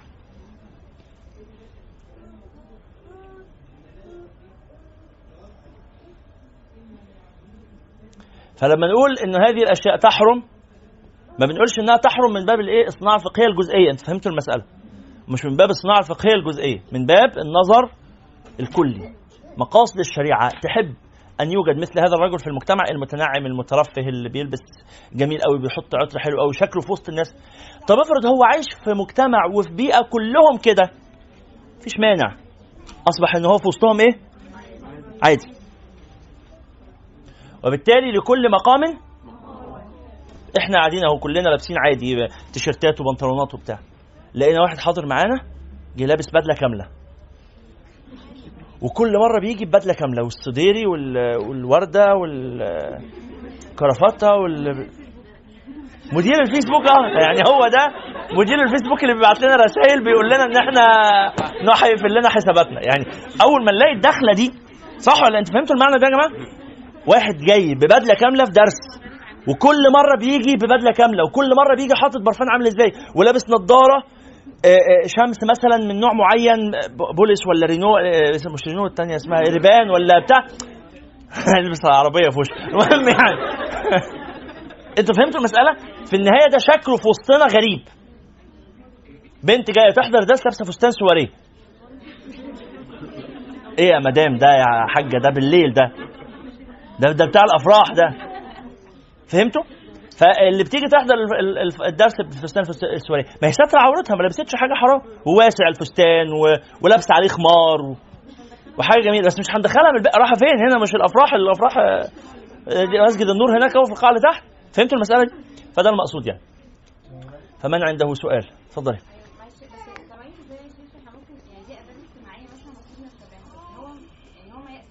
يأثم اللي يخالف الأدب يأثم. نعم. طب لو ده حد ده شغله مثلا. يلبس كده شغله. آه لا يعني أقصد مثلا هو fashion designer أو حاجة زي كده. مثلا بيشتغل في البدل مثلا. مفيش مانع بس هو مش جاي هنا عرض أزياء. لا مش شرط هو يعني في حاجة اسمها ثياب المهنة يا جماعة. ثياب المهنة. اللي هو؟ شكرا يا ثياب المهنة العفو. اللي هي الأزياء الوظيفية. الزي الوظيفي زي لبس الدكتور. بيلبس بالطو في العيادة لكن خارج مع أصحابه لابس بالطو. ليه يا بابا؟ كده غلط يا حبيبي كده كخ. سيبيني أكمل سيبيني أكمل. ظابط بيلبس بدلة الظابط بتاع مطافي بيلبس بدلة المطافي. آه مهندس بيلبس الخوذة. آه دي كلها اسمها أزياء إيه؟ ثياب مهنه أو أزياء وظيفية بنلبسها وقت الوظيفة. طب افرض الزي الوظيفي ده أثر على ال lifestyle بتاع لبسه حياته كلها بقت بالنمط ده. مفيش مانع بس يعيش مع الناس اللي كل حياتهم كده برضه. ما يبقاش فرد بين أقرانه. لو كل بيئته كلهم بيلبسوا بنفس الشكل وكلهم ليهم نفس الأداء ما هيبقاش في وسطهم غريب. أنتوا على حاجة على الهامش يعني. حاجة على حاجة على الهامش. نفس الموضوع المشايخ طبعا. حاجة على الهامش. الزي اللي أنا لابسه ده ده زي وظيفي. أنا بلبس اللبس ده وأنا قاعد في الدرس. بس أنا خارج مع مراتي الملاهي. هفسح العيال هروح كده؟ ليه؟ يعني إيه المبرر يعني؟ شيخ يا ابني أنا شيخ يا ابني اطفي الملاهي بأمر الله اطفي الملاهي دي وال... شغل اللعبة دي للولد عشان هتع... مش هتلاعب ابن الشيخ يجي لك ذنب؟ حرام يعني مفيش حاجة اسمها كده. إنما لما بتحرك لما أخرج في وسط الناس بكون إيه؟ واحد من الناس زي كل الناس. صح ولا إيه؟ بالمناسبة أنتوا عارفين انه من اعلى ال applications اللي بتسبب اكتئاب للناس كان إيه؟ Instagram. Instagram. ليه؟ يعيشنا في حالة مقارنة. اشمعنى دول بيروحوا كل الأماكن دي ما بروحهاش؟ جت نيله في حظنا الهباب. اشمعنى دول بيلبسوا كل لبس ده جت نيله في حظنا الهباب. اشمعنى دول بيلبسوا بي- بياكلوا الأكل ده كله أنا بك... نيله في حظنا الهباب ما هو لما أنا ادخل على ال account بتاعك والاقيك كل شوية بتصور لي في حتة كل يوم. كل يوم. رايح حتت غريبة وبتاكل أكل غريب وبتلبس لبس غريب وحاجات. وأنا قاعد. وأنا قاعد. وبتصبح بوش أحمد واتمسى بوش إبراهيم. يعني معلش يعني انت أصحابي وكل حاجة بس إن كان نصار ولا منصف يعني معلش. لا يعني ولا مالك حتى. ليش يعني؟ لا مالك كده ممكن نقرب من الحكومة. يعني الحمد لله يعني حظنا حلو. بس مش زي اللي عمال يلف. فهمت المسألة دي؟ فلا ما تنشرش الكلام ده. توجعش قلوب الناس. وهكذا. نعم. زي أنا آسف يا سهى لحظة. زي إيه يا جماعة؟ زي الأكل في الشارع. إحنا قلنا الأكل في الشارع حكمه إيه؟ مكروه وقد يحرم. لما فيه من كسر قلوب الفقراء. قاعد تاكل في المترو وتاكل أكل ريحته طالعة حلوة فراخ سندوتش شاورما. سندوتش شاورما. وأنا إمكانياتي المالية لا تسمح. أو إمكانياتي المالية تسمح بس عندي مرض طبي. أو إمكانياتي المالية تسمح وما عنديش مرض طبي بس بعيد عنك وعن السامعين بعمل diet مثلا. مش هتبوظهولي كده مش أنا هنزل من المترو أروح أشتري بتاع سندوتش وفرايز و... و... و... و... وبيبسي ويبقى ذنبي في رقبتك. صح ولا أنا غلطان؟ فما تعملش كده في الناس. اقعد كل في مكان مقفول. فالأكل قدام الناس. فالأكل قدام الناس مخالف للأدب. وكل ما خالف الأدب يأثم فاعله. نعم. لو حد بيعمل trending في اللبس يعني حد مثلا بيلبس أسود بس بيلبس pink بس ده كده هو ما عملش حاجة مختلفة بس هو عمل ترند يعني لا مانع من هذا لا مانع من هذا إن كان على سبيل العادة ما لم يلحظ. يعني ما لم يلحظ. أقول لكم على حاجة. من ساعة ما عرفتوني اللي عرفني من سنتين ولا من ثلاثة ولا من أربعة أنا نفس العباية الكاكولة دي نفس الشكل. بس أنتوا مش حاسين انه ان أنا بوحد. يعني مش ناوي التوحيد. فهمتوا المسألة دي؟ ليه؟ هو الشكل شبهه كده. يعني تعودنا على كده. أنا مش واخد بالي اللبس اللي أنتوا لابسينه التيشيرت لو واحد فيكم بيلبس تيشيرت أو طرحة معينة أنا مش واخد بالي إن هو بيلبس. إن هي بتلبس نفس لون الطرحة. ليه؟ هذا مما لا يلحظ. ليه مما لا يلحظ؟ عشان شبه الناس. بس لو اخترت حاجة شكلها قد جدا آه، آه، غريب جدا ومختلف. وشاذ وأنا ماسك فيها بحيث أعرف بها. هو ده اللي اسم فالمثال مثلا المشهور عن آه، بتاع جوبز ولا آه، التاني ده مارك ولا بتاع بالتيشيرت الرمادي ولا البوفر الأسود على البنطلون الجينز. ده عملي. فلو راجل بيلبس كده هو هو قرر يلبس كده عشان يبقى عملي مش عشان يبقى آه، fashion يعني في حد اسمه كريم رشيد هو بيلبس بدل كوشي آه، حرام حرام حرام حرام حرام. لازم تقولي كريم رشيد يعني؟ حرام. حرام. ما أعرفش كريم رشيد عشان بس لو حد بعت له التسجيل. ما أعرفكش يا كريم يا رشيد. بس حرام. حرام. نعم. نعم.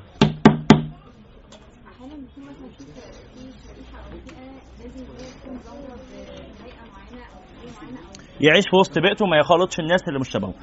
كفاية كده. نعم. قال قالوا يا رسول الله. الخلاصة إن عيش زي الناس يا جماعة. الخلاصة. فهذا الإنسان وفي غيره وفي كل عيش زي الناس اللي حواليك. أنت عايز يبقى ليك شكل مختلف روح خالط الناس اللي عايشين بالشكل المختلف ما تقعدش في وسطنا تنكد علينا. عايز تلبس بدل آه، كاملة روح اقعد مع الناس اللي كلهم لابسين بدل كاملة. هيبقى شكلك في وسطهم؟ مش عادي هتبقى أقل منهم أصلا لأن هيبقى هم جايبين بدل أحلى منك. أنت جاي عامل نفسك علينا مدير الفيسبوك وأنت طلعت سواق. يعني أنا لما بشوف السواقين ببقى عايز أقول له سعادة البي. يعني اللبس اللي بيلبسه السواق بتاع ال- العربيات المرسيدس. سواق عربية مرسيدس. لا السواق اللي آه، عند حد. سواء آه، السواق الوزير والسواقين دول. فلما بكون في فندق أو في مكان فيه شخصيات مهمة ومعاهم السواقين بتوعهم ازي حضرتك عامل إيه؟ آه، السواق ده بيبقى يعني شكله فخم جدا. خلاص؟ فده ده لبسه ده لبسه. فهو واقف في وسط السواقين. فده لبسه. طول ما هو في الوسط ده كون زي الناس. أظن الكلمة واضحة قوي كون زي الناس. لما تخالط الناس كون زيهم. كلمة بغاية البساطة. مش محتاجة يعني إيه نقعد نفعص فيها. كون زي الناس. طول ما أنت في وسطهم. طب أنا حاسبهم أروح في وسط ناس تانيين؟ خليك زي الناس التانيين اللي أنت رايح لهم. لما تروح اسكتلند مفيش خليك زي نفسك. مش حاجة اسمها كده. أنت بتلبس زي ما الناس تلبس ما, بت... ما في حد فينا بيخترع اللبس هو لابسه فمش بنشوف الناس حوالينا بيلبسوا إيه؟ وبنختار منه اختيارات. ما بتخترعش أنت نفسك نعم. وده واجب يعني. وإلا لو راجل جه حضر معانا لابس جيبة اسكتلندي قال اصل أنا في اسكتلندا ارتحت قوي في الجيبات. يا جوبه الجوب مريحة جدا يعني والبلبس تحتها شراب كولون. اطلع بره اطلع بره. شوف شوف كده تاني. أنا برتاح في ده. إن شاء الله عنك ما ارتحت كل اللي يعجبك ولما تيجي تلبس اللي يعجب الناس طول ما انت بتاكل اللي يعجبك مش هتلاقي حاجة مقاسك أصلا فمش ه... فكل اللي يعجب الناس وال- عشان تعرف تلبس اللي بيعجب الناس. يلا صلوا على النبي. قال قالوا يا رسول الله أرأيت شحوم الميتة فإنها يطلى بها السفن ويدهن بها الجلود ويستصبح بها الناس؟ قال لا هو حرام. ثم قال رسول الله صلى الله عليه وسلم عند ذلك قاتل الله اليهود. إن الله حرم عليهم الشحوم فأجملوه. غيروه يعني غيروا شكله. ثم باعوه فأكلوا ثمنه. اللي هو التحايل على الشريعة. التحايل على الشريعة. رواه البخاري ومسلم. غيروه. مسألة فيها خلاف بقى؟ مسألة فيها خلاف. المسألة فيها صناعة فقهية فيها خلاف فقهي. فإيه؟ مش. هنفصل فيها للآخر دلوقتي. رواه البخاري ومسلم. الحديث السادس والأربعون عن أبي بردة عن أبيه عن أبي موسى الأشعري أن النبي صلى الله عليه وسلم بعثه إلى اليمن فسأله عن أشربة تصنع بها. بيعملوا شوية مشروبات يشربوها كده.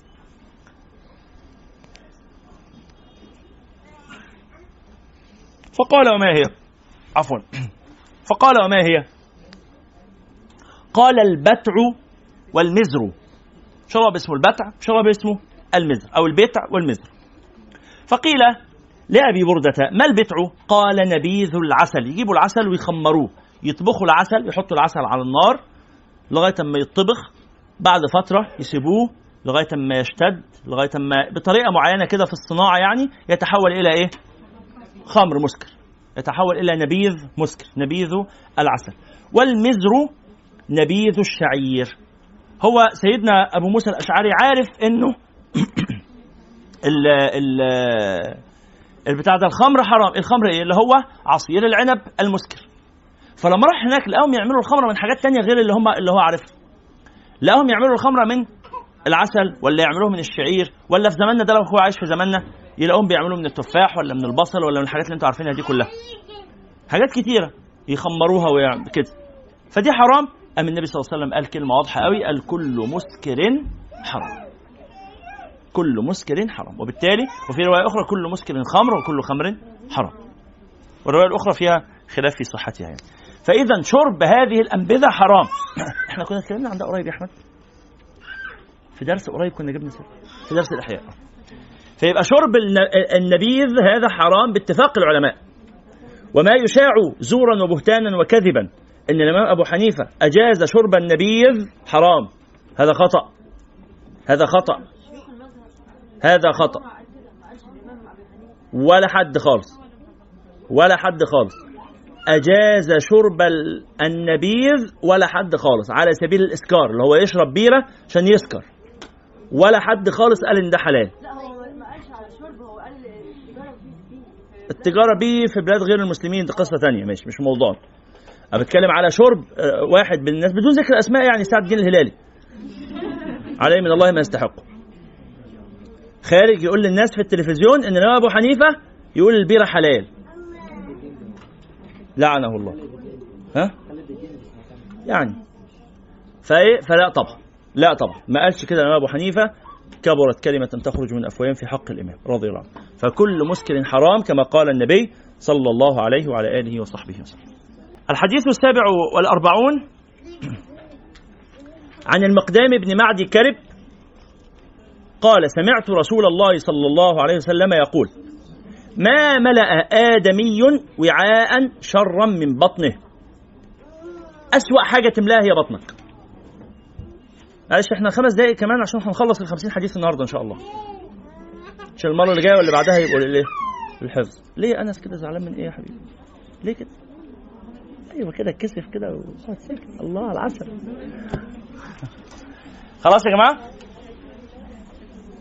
ما ملأ آدمي وعاء شرا من بطنه. أسوأ وعاء تملاه هو البطن. أوعى تملاها والعرب كانت تقول المعدة بيت الداء والحمية أصل الدواء أفضل حاجة تعالج نفسك بيها هي الجوع. الحمية. اللي هو تنظيم الأكل مش الجوع تنظيم الأكل. تنظيم الأكل. ولو هتاكل تاكل لقيمات. وال- والمعاصرين يقولوا كده. بالأطباء يقولوا أحسن حاجة في الأكل إنك تاكل مرات كتير بكميات قليلة عشان تزود الحرق صح كده؟ قالوا كل ساعة خد إيه؟ لقمة. لقمة حتة خيارة نص خيارة آه، ربع موزة ربع تفاحة. دي اللقمة. مش طبقين كشري. أيوه. مش طبقين كشري. مش فتة شاورما دي ولا كل واحد أدرى بلقمته. لا دي مش لقمة دي. مش موزة ضاني آه. خلاص؟ يبقى ما ملأ آدمي أو ابن آدم وعاء شرا من بطنه. بحسب ابن آدم أكلات أو أكلات يقمن صلبه واللي هو إيه؟ في رواية أخرى لقيمات. أكلات يعني حاجة على قد بس إنك تعرف تعيش تعرف تكمل في الحياة. يقمن صلبه حاجة تخليك لسه قادر تقف. فإن كان لا محالة لو أنت مصر بقى مصر. فاكرين لما اتكلمنا عن حديث آه، أفلح إن صدق؟ قلنا ده الحد الأدنى. اللي مصر إن هو يملى بطنه فثلث لطعامه وثلث لشرابه وثلث لنفسه. يبقى الثلاث تتلات ده مش اللي نفسنا فيه يا جماعة. ده اللي يا ريت ما نوصلوش. ده اللي يا ريت ما نوصلوش اللي هو إنك تملى على الآخر فيبقى ثلاث تتلات. امال الطبيعي إيه؟ الطبيعي لقيمات. الطبيعي أكل النبي صلى الله عليه وسلم كان لا يقوم من الطعام إلا ونفسه تشتاق إليه أو تتوق إليه لسه جعان يعني. هو ده حد الإيه؟ نحن قوم لا نأكل حتى نجوع وإذا أكلنا لا نشبع. رواية ابن فجعان اللي هو إيه؟ أنا لما أبدأ ما ببطلش ما. أنا بطني بتتملي برضه مش شبعان. لا مش ده المقصود. لا نشبع يعني لا نصل إلى الشبع. لا نصل إلى الشبع. يعني أقوم من الأكل وأنا لسه عندي مساحة. ما اسميش شبعان. ما هي يا جماعة هي الحياة مراحل. الثلث مشبع. أنت لو كلت تلت بطن وشربت تلت بطن وتنفست ده كده الوضع الطبيعي. أنت شبعت. يعني إيه شبعت؟ سديت ألم الجوع. في مرحلة سد ألم الجوع ما بقتش متألم. في مرحلة اسمها الشبع سد ألم الجوع ده باللقيمات. الشبع بالثلث. الثلثين ثلثين طعام يبقى تخمة. ثلاث تتلات ده انتحار اللي هو إيه أخلص. آه. شيلوني. اقعد أعمل كده فوار. وفوار ليه؟ فوار عشان أم علي. يعني فوار عشان الرز بلبن. عشان الآيس كريم. إحنا أنت بتوصل للمرحلة دي وبعدين الكنافه تيجي. فتبقى بتحرك رقبتك معاها بالعافية. طبق بس حد يناوله بقي مش عارف احرك إيدي. هذا حرام. إحنا قلنا الأكل إلى الشبع مكروه. يكره أن تشبع. يكره أن تصل إلى ولذلك أحد الصحابة كان يقول أول ما أحدث في الأمة بعد محمد صلى الله عليه وسلم الشبع. أول بدعة حصلت في الأمة بدعة الناس تشبع. جديدة دي من إمتى إحنا بنشبع؟ من إمتى ناكل لغاية ما نشبع؟ لا. يبقى الأكل إلى الشبع مكروه. بس أنت لو بتعمله ماشي. طب الأكل بعد الشبع حرام. شبعت؟ خلاص بطل قوم. الحمد لله شبعت. آه التفاصيل. طب بقى موضوع الأكل اللي هيجري وراه يوم القيامة. ما الأكل ما بيجيش ورا حد حطه في الثلاجه حطه آه، والله جرب تحطه كده هتلاقيه ما جريش ولا حاجة. طب الموضوع بقى إن إيه؟ عشان ما الأكل ما يترميش. لحظة واحدة. واحد صاحبي قال لي كلمة جميلة. قال لي ما هو لو ما اترماش في الزبالة ما هو ترميه في بطنك. ما هو في الحالتين مرمي. ما أنت لما تشبع فتستخسر ترميه في الزبالة فبترميه في بطنك ما أنت رميته برضه. أنت جسمك مش هينتفع بيه مش هينتفع بيه بل هيضر بل هيضر. فارميه في الزبالة أرحم لك. لو أنت يعني مش هتعرف تشيله في الثلاجه ما بينفعش يتحفظ ارميه في الزبالة أسلم لبطنك. وأسلم لجسمك من إنك ترميه. إيه؟ أخف المفسدتين. إنك ترميه في الزبالة مش إنك ترميه في بطنك. أنت ليه؟ ليه بطنك رخيص؟ أرخص عندك من يعني آسف يعني. يعني ليه تستسهل ترمي في بطنك كده؟ ما ترميش. ما ترميش في بطنك. يعني مش بنقش يعني.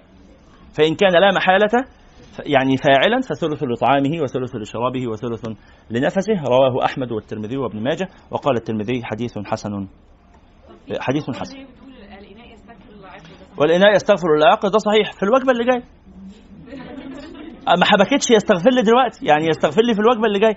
إن الإناء لا يستغفر العاقل. حديث صحيح. لما تخلص أكل امسح الطبق. ما تسيبش فيه بقايا. ده كلام صحيح. بس مش لازم في مرة واحدة. يعني الحديث الثامن والأربعون عن عبد الله بن عمرو بن العاص رضي الله عنهما أن النبي صلى الله عليه وسلم قال أربعون من كن فيه كان منافقا. ومن كانت خصلة منهن فيه كانت فيه خصلة من النفاق حتى يدعها. من إذا حدث كذب وإذا وعد أخلف وإذا خاصم فجر وإذا عاهد غدر. ونسأل الله السلامة والعافية. هو حديث واضح المعنى.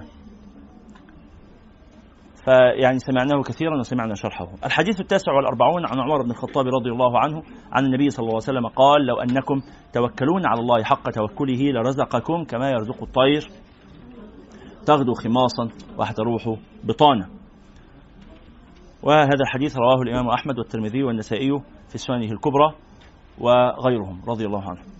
وأيضا هذا الحديث شرحناه وأفضل شرح لهذا الحديث كتاب التنوير في إسقاط التدبير للشيخ ابن عطاء الله السكندري وقد شرحناه من قبل وشرحه موجود في ساوند كلاود لمن أراد مراجعته.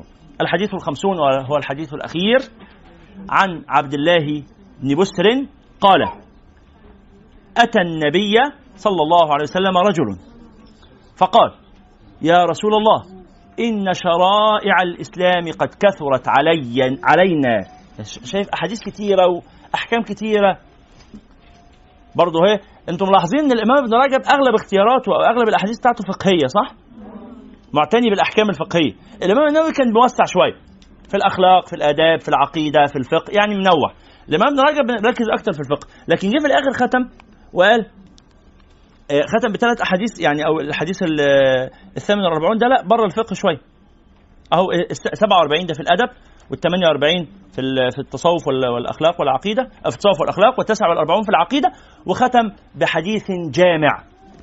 إن رجلا سأل النبي صلى الله عليه وسلم فقال يا رسول الله إن شرائع الإسلام قد كثرت علينا فباب نتمسك به جامع.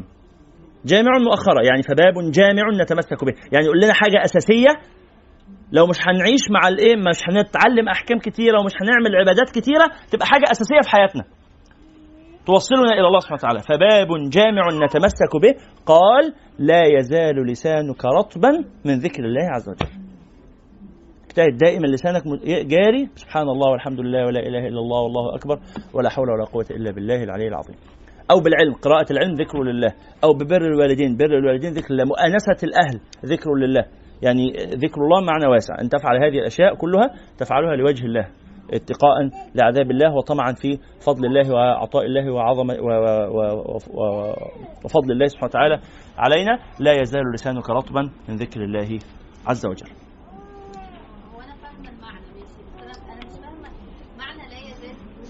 يعني دائما. دائما؟ نعم. لا يزال بمعنى دائما. اجعل لسانك دائما رطبا. المية. أيوه. قال له عايز حاجة تبقى كويسة؟ قال لي خ... قال له خلي لسانك قال له فليكن لسانك دائما. اللسانك دائما رطب بذكر الله. هذا هو المعنى. حال يعني. اجعل حالك اجعل هذا حالك. لا يزال لسانك رطبا. يعني لا تزالين في هذا الأمر حتى آتيك. تقومي معناها اقعدي اعملي استمر استمر. بالضبط. معناها استمر. خلاص؟ وصلى الله على سيدنا محمد وعلى آله. تعالوا بقى نقرأ بس سريعا الثمان أحاديث دول ونختم بيهم. يلا اتفضلوا. الحديث الثالث. اتفضلوا.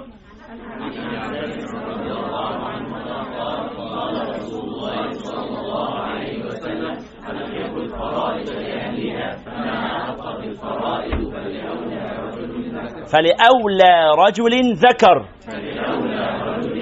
مرة أخرى ألحقوا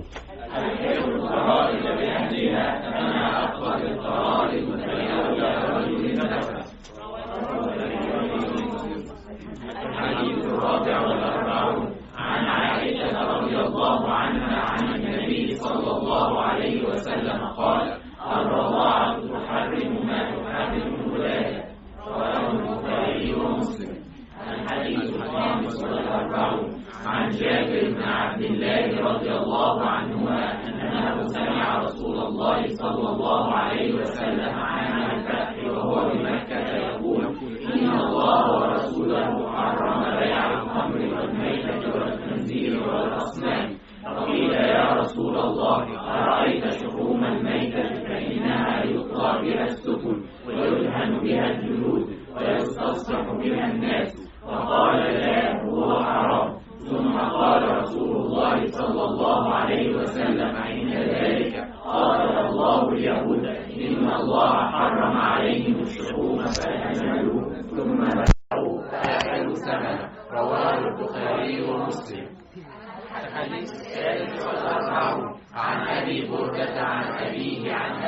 موسى الأشعري رضي الله عنه أن النبي صلى الله عليه وسلم بعثه إلى اليمن فسأله عن أشربة تصنع بها فقال وما هي؟ قال البتع والمزر فقيل لأبي بردة ما البتع؟ قال نبيذ العسل والمزر نبيذ الشعير فقال كل مسكر حرام رواه البخاري الحديث السابع والأربعون عن المقدام بن معدي يكرب قال عن المقدام بن معدي كرب. عن المقدام معدي قال طيب. آه عفوا. في آه عفوا. في معد كرب آه معد يكرب ابن معد يكرب معد يكرب وفي معدي كرب. معد يكرب ومعدي كرب. فهنا عن عن المقدام ابن معد معد يكرب. عفوا. عن المقدام. عن المقدام بن معدي يكرب قال سمعت رسول الله صلى الله عليه وسلم يقول ما ملأ آدمي وعاء شرا من بطن بحسب ابن آدم ولكن كل مصوبة فإن كان لا محالة فالثلث لطعامه والثلث لشرابه والثلث لنفسه. رواه أحمد والترمذي وابن ماجه وقال الترمذي حديث حسن.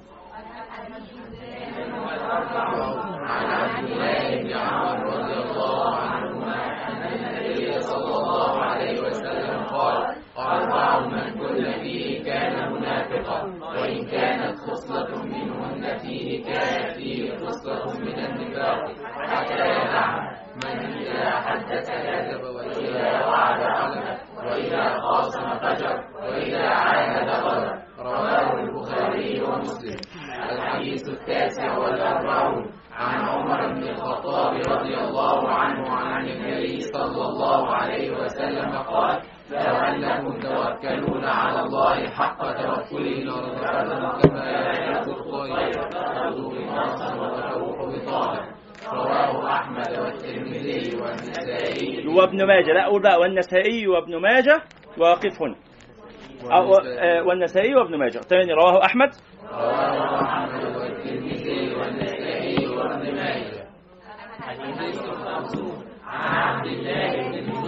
عن عبد الله بن بسر.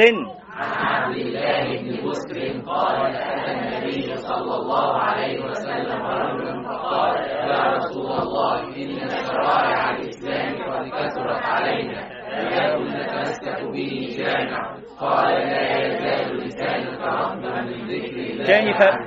تاني فباب نتمسك به جامع. نتمسك به جامع. قال لا يزال لسانك رطبا من ذكر الله عز وجل رواه أحمد. جزاكم الله خيرا. إن شاء الله السبت اللي جاي 23 هيكون للحفظ. 23 هيكون للحفظ من 1 إلى 30 مع الأستاذ أحمد. والسبت ال... ماشي؟ والسبت اللي بعده حضرتك من الحدي... من ال... أو نعكس أحسن؟ نعكس. حضرتك المرة اللي جاية. السبت المقبل إن شاء الله للحفظ مع الأستاذة سحر من آه، الحديث الأول إلى الحديث الثلاثون. اللي حافظ يحضر برضه ويساعد غيره في الحفظ. خلاص؟ شكرا لكم. وصلى الله على سيدنا محمد وعلى آله والسلام عليكم ورحمة الله هو الذي بعث في الأميين رسولا منهم يتلو عليهم آياته ويزكيهم ويعلمهم الكتاب والحكمة وإن كانوا من قبل لفي ضلال مبين.